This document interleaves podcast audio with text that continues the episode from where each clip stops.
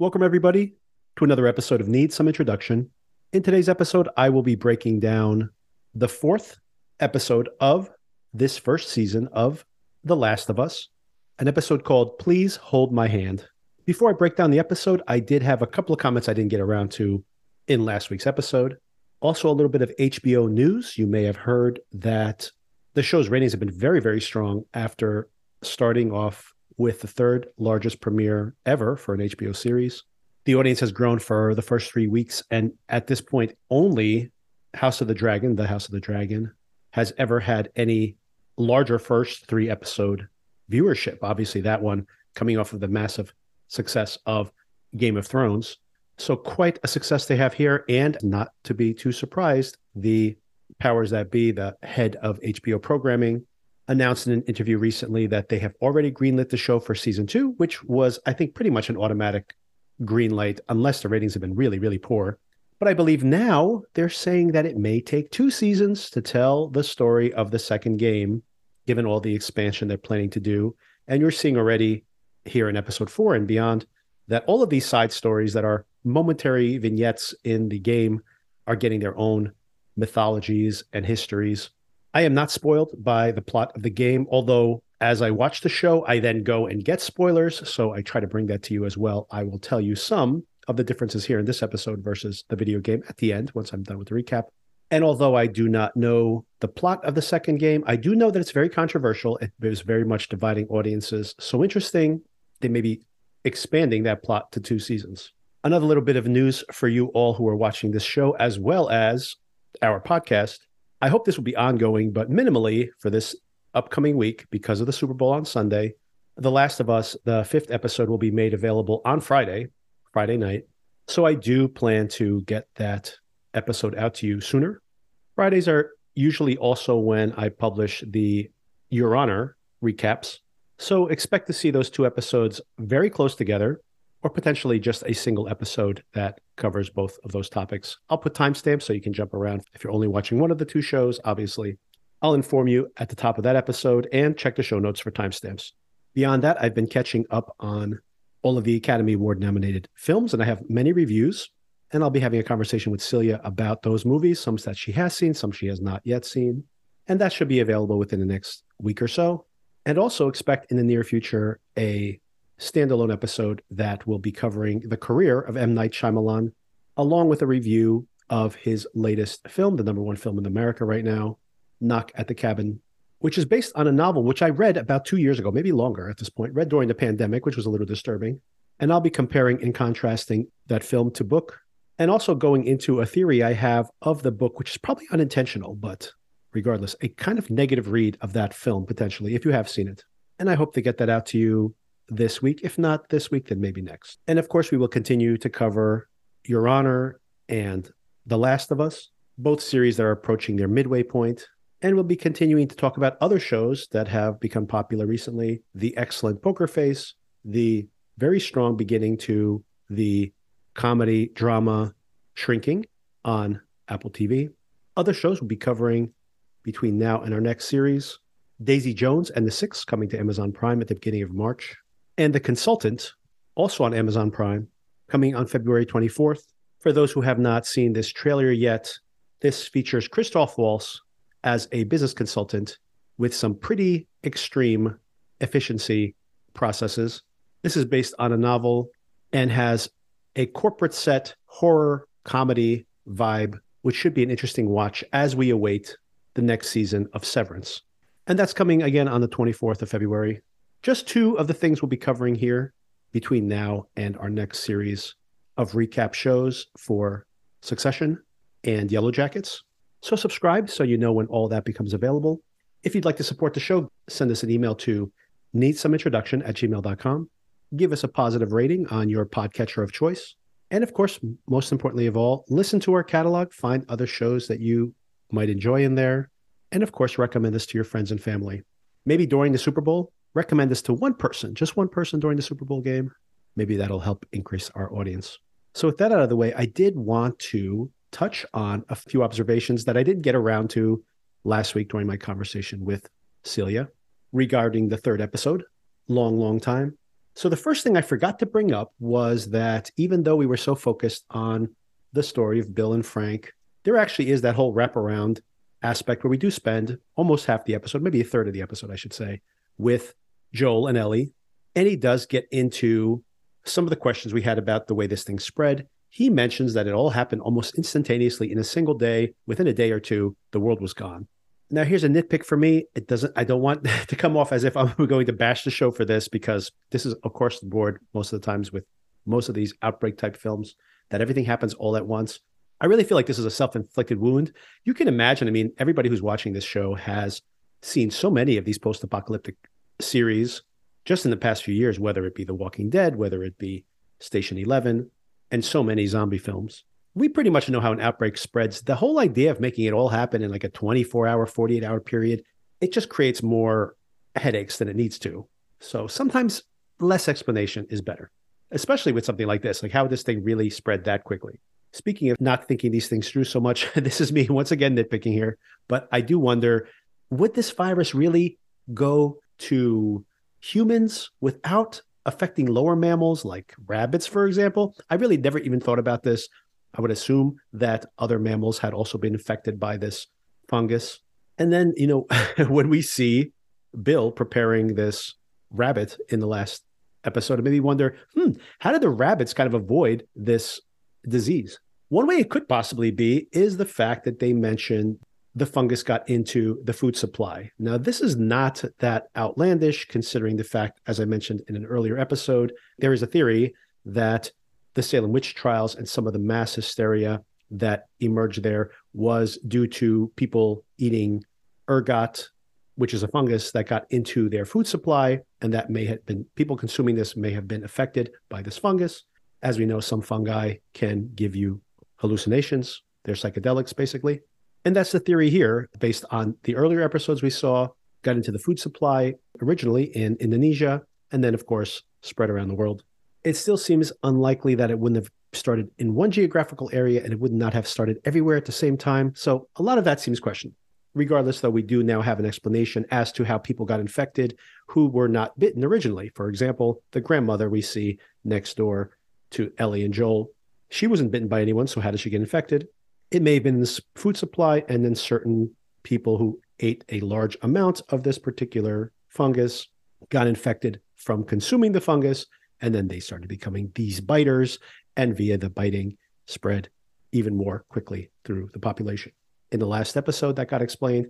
And I wanted to just mention that it was an open question we had from the previous episodes, and it does get explained to some extent there, even though all of this is Joel's speculation. So this may not be true. It may just be a version of or a theory of, as to how this happened.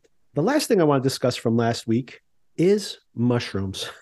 mushrooms as part of your diet. So, once again, I didn't think about this in the same way that I didn't think about the fungus affecting lower mammals until I saw that rabbit actually get prepared.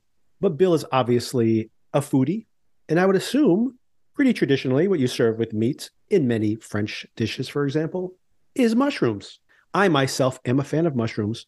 Look up the nutritional value of mushrooms, and you can get all the protein you need from a large serving of mushrooms. You can get all of the vitamins except for vitamin D and calcium, I believe. You can get all the vitamins you need from mushrooms, and they are incredibly cheap. You don't have to kill anything to get mushrooms. You just have to cut them off a tree or cut them from the root system. So it's like free food.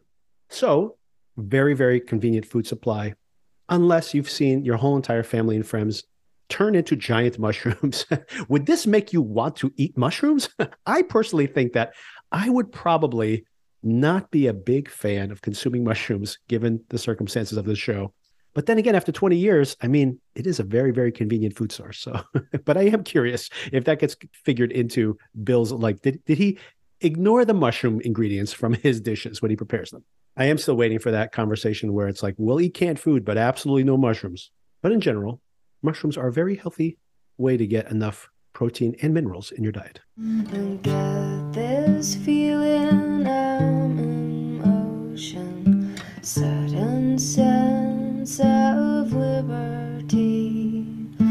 I don't care cause I'm not there.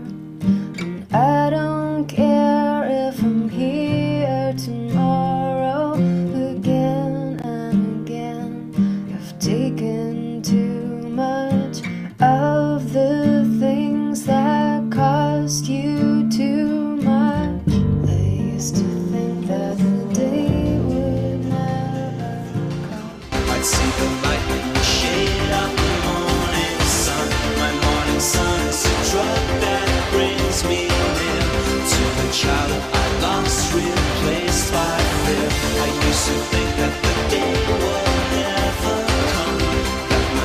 Okay, so the new episode, episode four, is called Please Hold My Hand. Very early in the episode, Ellie's riding in the back of the truck. Obviously, she does not have the skill to drive, although he should probably teach her how to drive given the, the circumstances. Ellie has a pun book that she's brought along with her in her backpack to entertain herself. I do love puns, by the way, so I am enjoying these. My wife actually got me a stack of cards for Christmas, one of our stocking stuffers of puns, and I've already put aside my favorites from that collection. Ellie's got some good ones here too that are not part of my collection. Ellie's using these very bad dad jokes to chip away at Joel's tough guy exterior. Meanwhile, he's siphoning gas. He really doesn't know how siphoning works. as, as not do I. I mean, it's something to do with capillary action and gravity. Not sure exactly how it works, but it does work. And of course, makes siphoning gasoline from all of these abandoned cars very, very easy. Ellie also finds a pornographic magazine. Joel freaks out a little bit. Don't watch that. There's a joke there about pages being stuck together, which apparently is right from the video game. She also finds a Hank Williams cassette, I believe it is, or CD. I think it's a cassette. And they listen to the song Alone and Forsaken, which of course features the line Alone and Forsaken by fate and by man. Oh Lord, if you hear me, please hold my hand. Oh, please understand. And of course, this is where please hold my hand comes from. So, generically, this is about this protector and this younger girl who actually ends up rescuing her. Celia had predicted this, by the way, last week. Please hold my hand. They both need some hand holding. And of course, introduces this through the song, the theme of the silent God during this horrible time who has forsaken all of man. And of course, it's right there in the lyrics alone and forsaken by fate and by man. They make some pretty great time driving all the way across the country.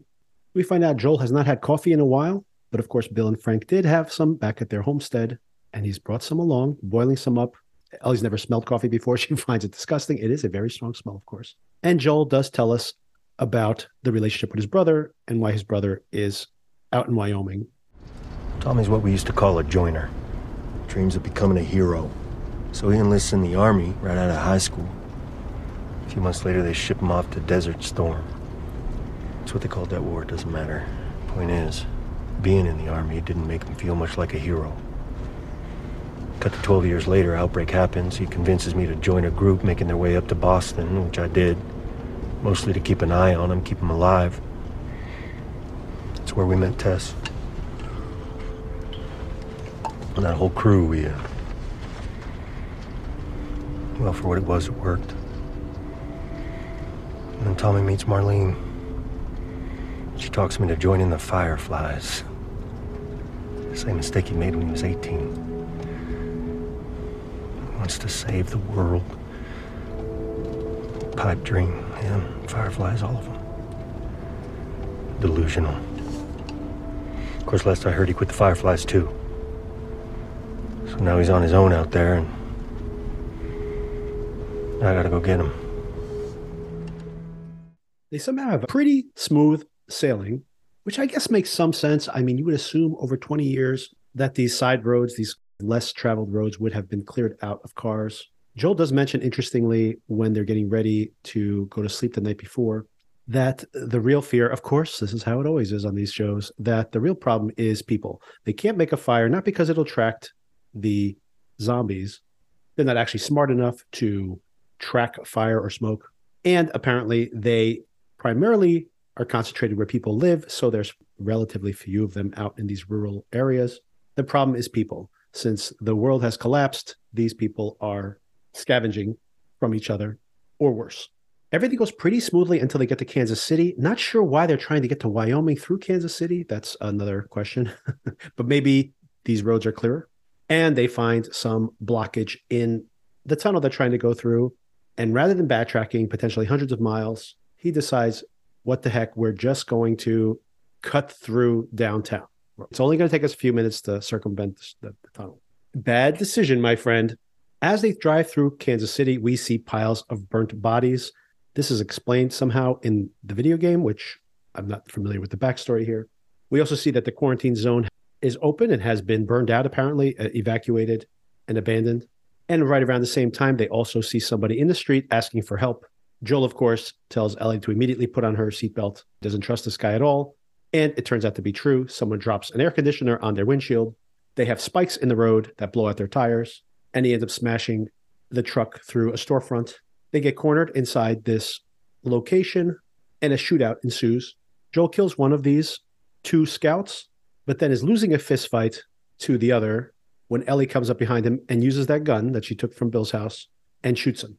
He doesn't die though. This is actually a very powerful scene in this simple simplified version of these shows where people just die like it's just a video game. There's no consequences to this. Well, there is here. We see him begging for his life, begging for his mother. He looks young.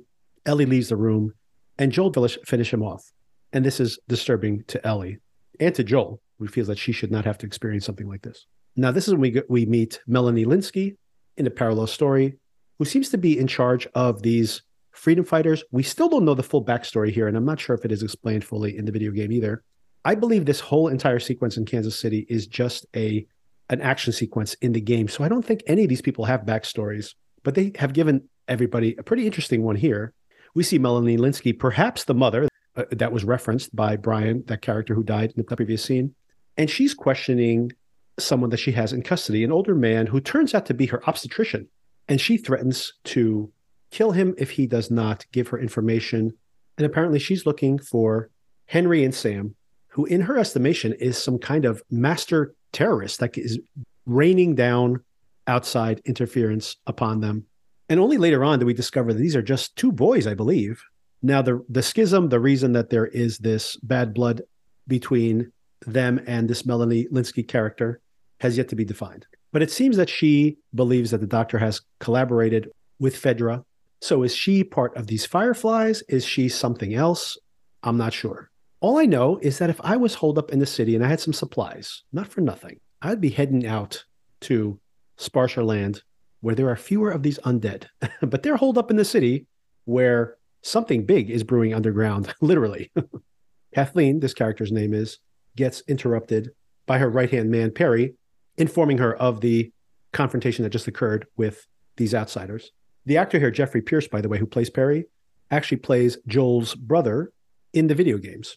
And there's a lot of these characters, by the way. The characters from the video games themselves are in this show, either playing them those same characters or other characters. So interesting that they've done their due diligence and helped these actors out who probably don't often get that much face time. They're mostly voice actors but good to see them getting a little bit of exposure here. A little bit, a lot of exposure here, actually.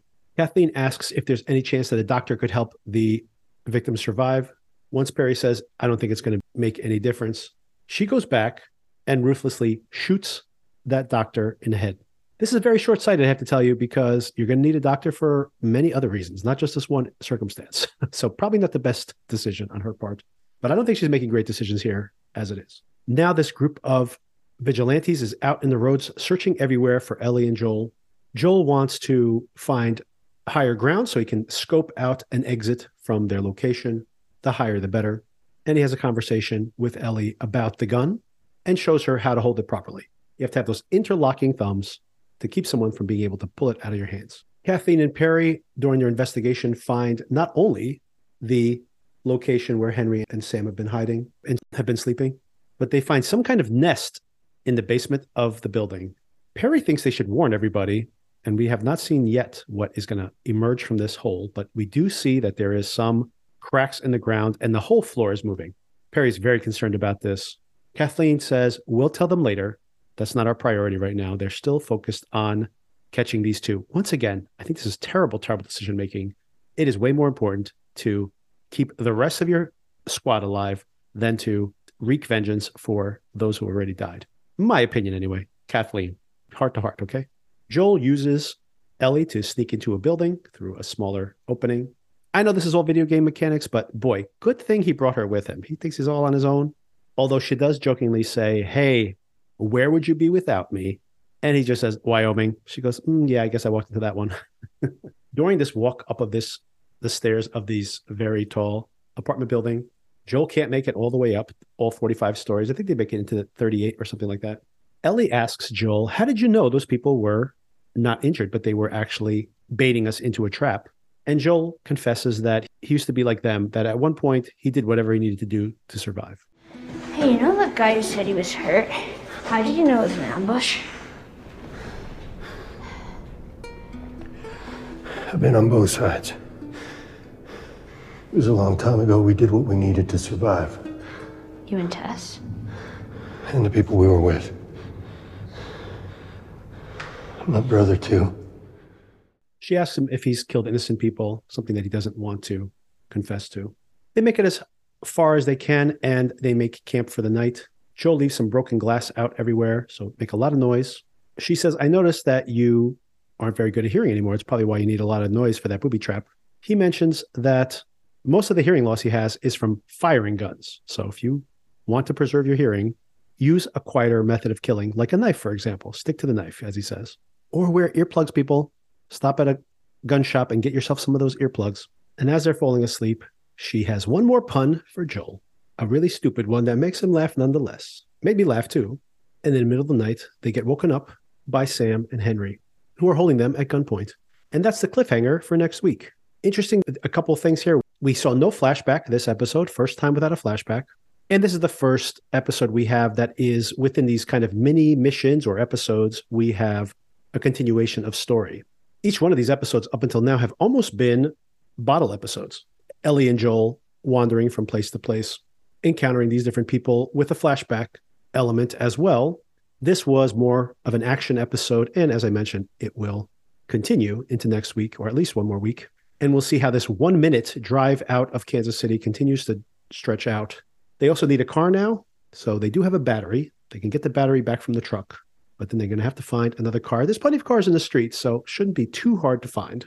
But they need to do that without arousing any more suspicion, unless they somehow become friendly with these ragtag former Firefly agents or whatever they happen to be, and they can create a new unit to continue their journey west. All remains to be seen. I assume Sam and Henry were in the floors above. See, this way I have to go all the way to the top, or they stepped very, very gingerly through that broken glass. And we end on an acoustic cover of a New Order song from the 80s. And of course, 80s means trouble. So, in recapping this episode, I'm actually enjoying it a little bit more than I did in the moment. Once again, I feel like I may have Walking Dead exhaustion. and every time the show feels like The Walking Dead to me, it turns me off a little bit, to be completely honest. But in recapping it, I see some of the humanity, some of the humor, some of these unexpected moments. I'm very curious to know more about Kathleen's backstory and what brought her to this point, and very curious to find out more about Sam and Henry's backstory and where the story goes from here. So, still very interested. Glad that I get to see it on Friday. I get to see it a little sooner, and we'll be halfway through the season at that point as well.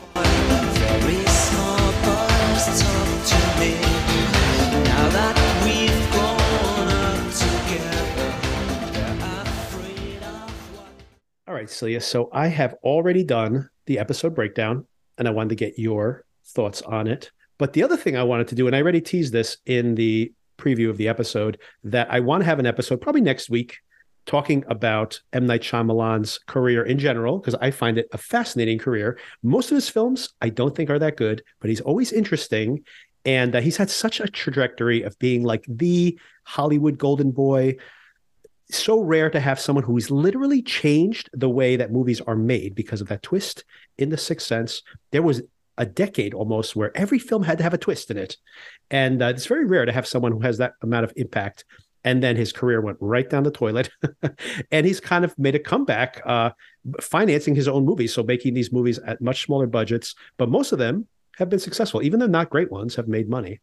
And uh, he has one that came out this week, which I saw and I've also read the book, and I find the book and the film are very problematic because I feel like there's a metaphor there that they are not aware of. I'm not going to tell you until you see the movie, but uh, I liked it. I liked the movie. This is one of the rare Shyamalan movies that I actually like.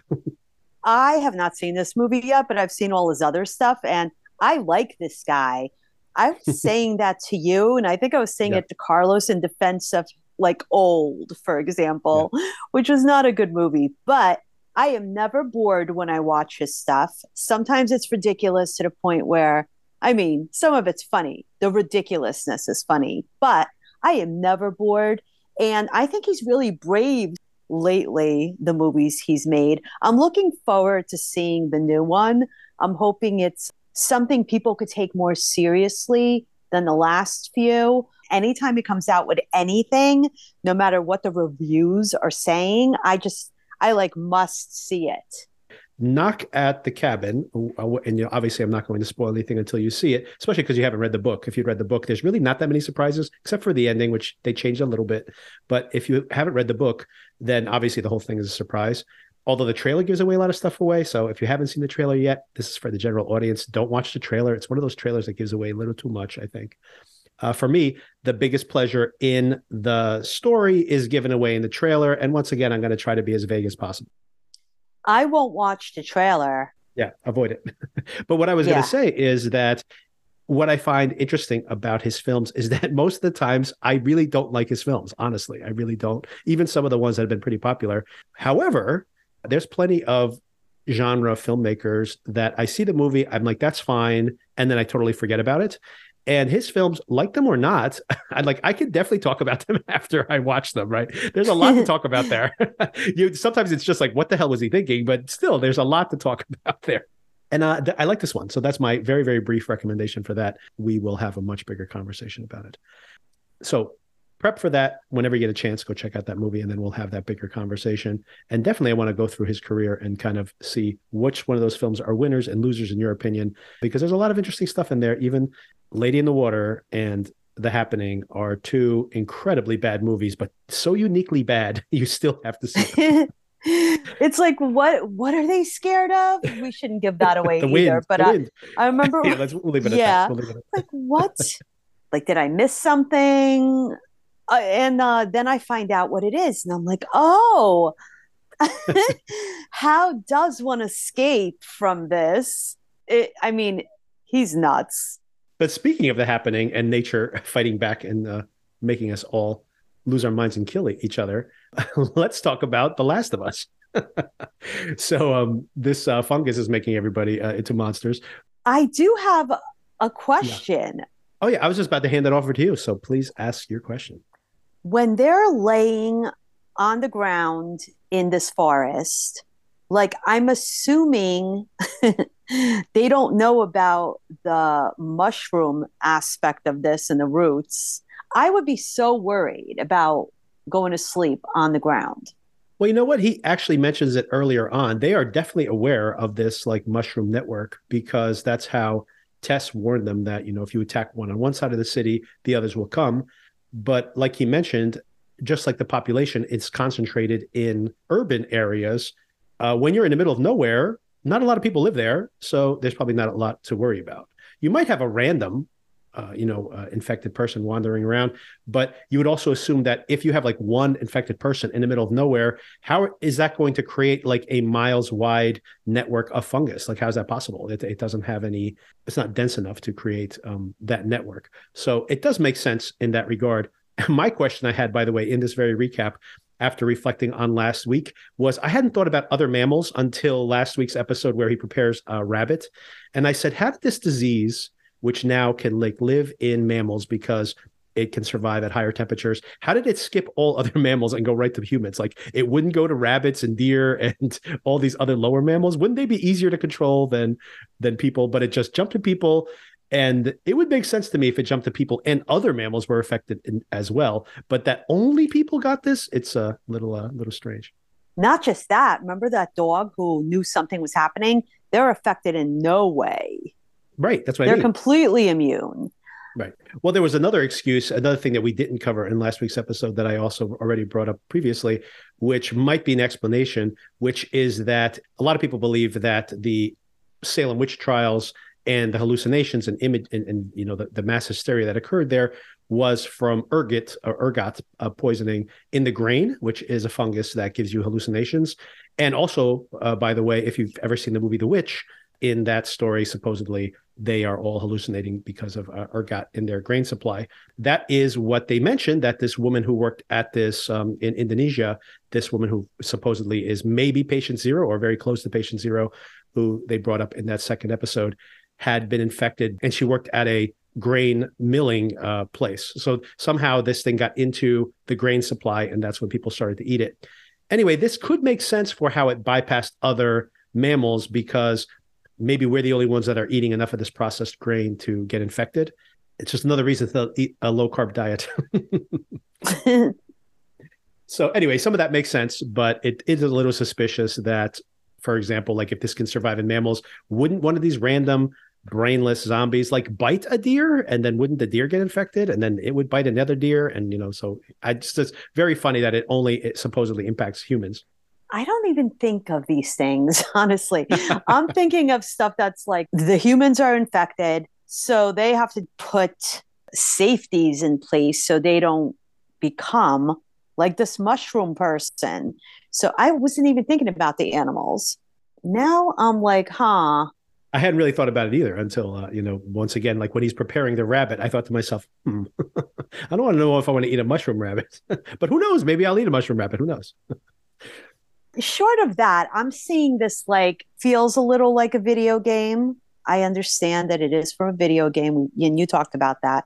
It feels a lot like The Walking Dead. yeah, I know you don't want me to keep bringing that up, but on a much oh, smaller scale, like The Walking Dead immediately introduced you to a lot of characters that immediately bound together. And it was always crowds, even from season to season.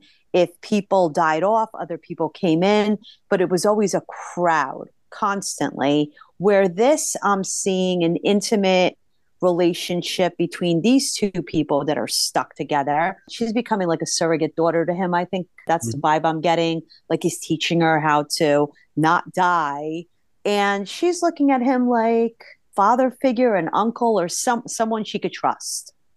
Well, yeah, I mean, like he has that daughter that he lost. Obviously, that's very important to have that as the beginning of the the show, right? That's a part of him that he's intentionally trying to dampen down, but of course we know that that's there. He's always going to compare her to his daughter, the one he lost, and in a way she becomes a, a daughter figure to him as well. I like that it's more intimate than The Walking Dead felt because of all the people. Although The Walking Dead is something I watched for over a decade. I have no problem with The Walking Dead, by the way. So when I compare them, I'm not even being facetious. I'm basically just noticing it this still feels more intimate a road trip, a life journey yeah. with yeah. two people, like last week's episode. I like it. I don't have a problem with the fact that I keep comparing it to The Walking Dead because of the similarities. I find it a little weird that they were heading to Wyoming via Kansas City from Boston. but that's uh, I would not the route I would take. But maybe there are, you know, maybe they know where the roads are clear and where the roads are not. Their GPS clear. is not working. They have to read a well, map. have a general strategy though. You could go straight, just go straight west. You go straight west, or you drive right to Chicago. You don't drive to Kansas City. You know what I was thinking when they were on the side of the road there, and they're like, "We can't get through this tunnel." So we're going to have to backtrack. And then they get lost yeah. on these side streets. I wouldn't even have tried to stay on the road. If I could just drive around it on turf, I wouldn't backtrack through a whole city to get on another highway. That's what I would have done. I feel like that would have been more efficient. Plus, everything is turf anyway. The virus has decimated most of the street. Yeah, not sure Kansas City would look like that at that point in time, but this wasn't shot in location. This was shot somewhere else. Once again, just like The Walking Dead, by the way, this is something that kind of disappoints me with all of these shows. The idea that you know, even though it's been proven out that, you know, despite plagues in the past and wars and everything else, that in the end we keep surviving as a species. We don't just annihilate each other.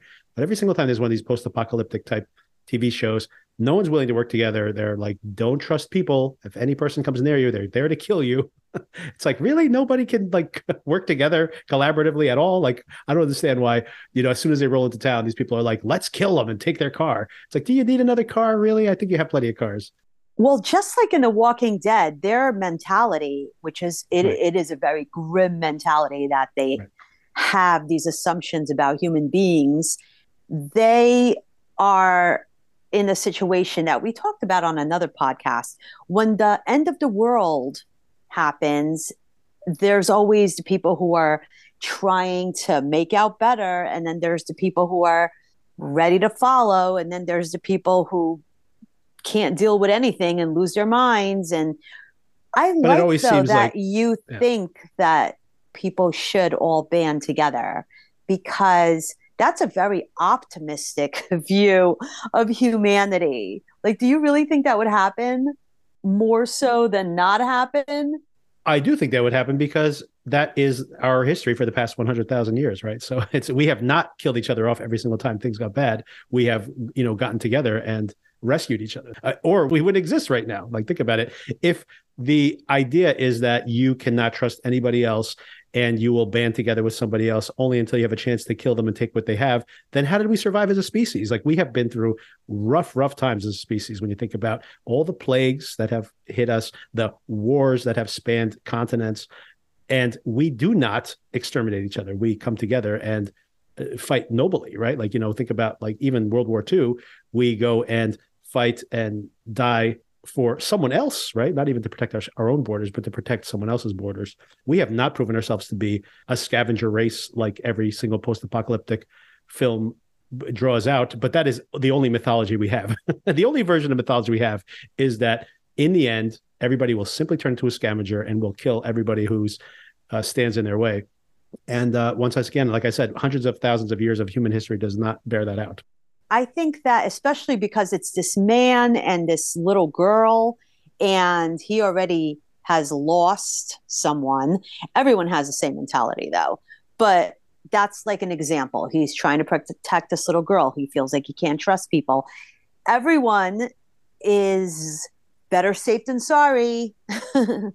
better kill them just in case. Like that's what oh, yeah. I feel like all the characters feel.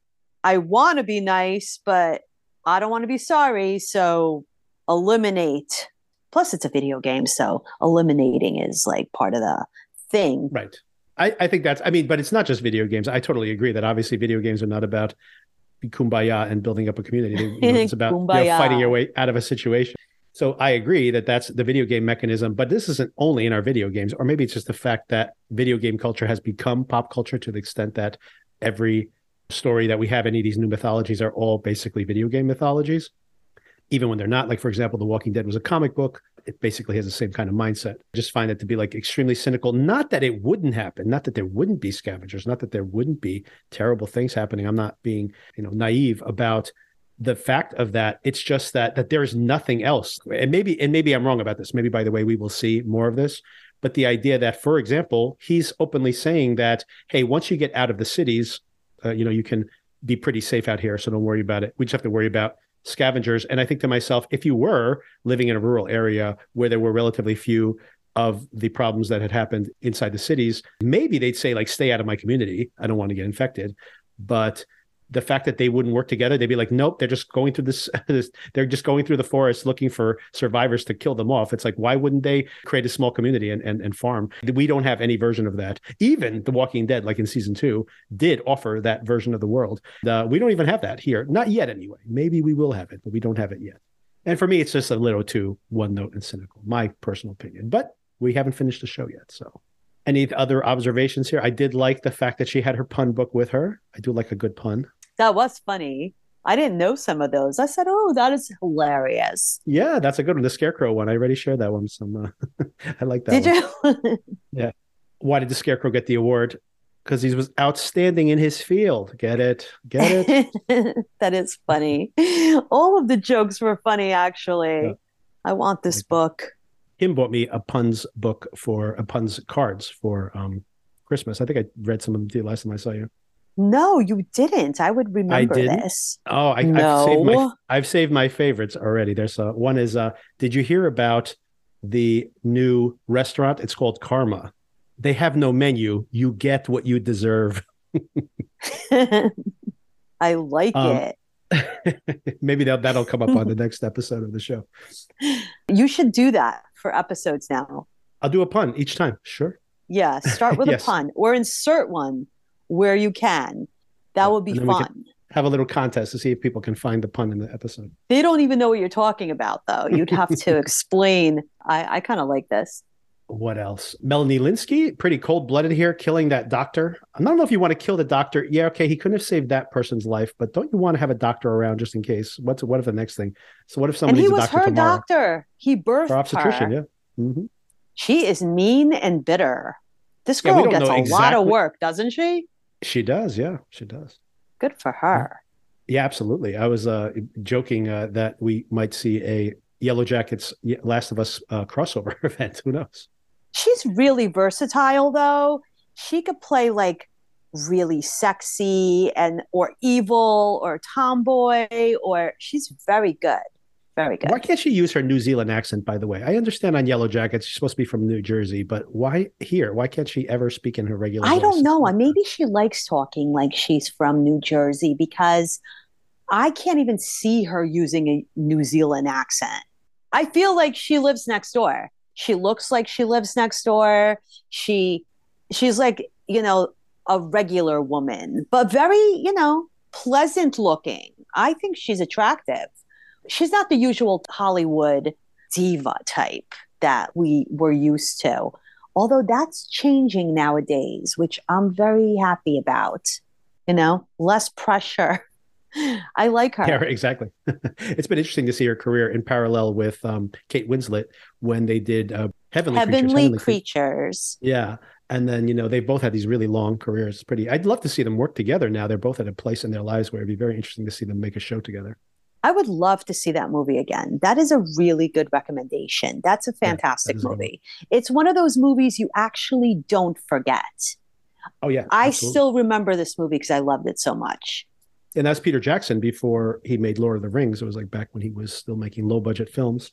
And I think he was more interesting filmmaker back then, to be honest. Although I do like those Lord of the Rings, the first trilogy. I don't like the Hobbit films, which he, which he also made. I didn't really like those. I agree.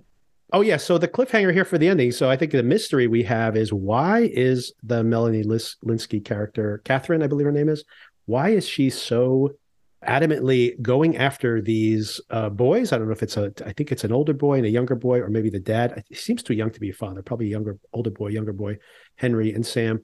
Why is she so adamantly chasing him down? Is convinced that they somehow have betrayed her. She's willing to risk the lives of her people for this she kind of sounds like a, a, not only a fanatic but like a, a completely deranged when you think about the fact that we see something underground like emerging that it's one of these super monsters that is going to emerge erupt from underground which terrifies her right hand man. And she's like let's ignore it until we deal with this thing at hand which is getting vengeance on these kids?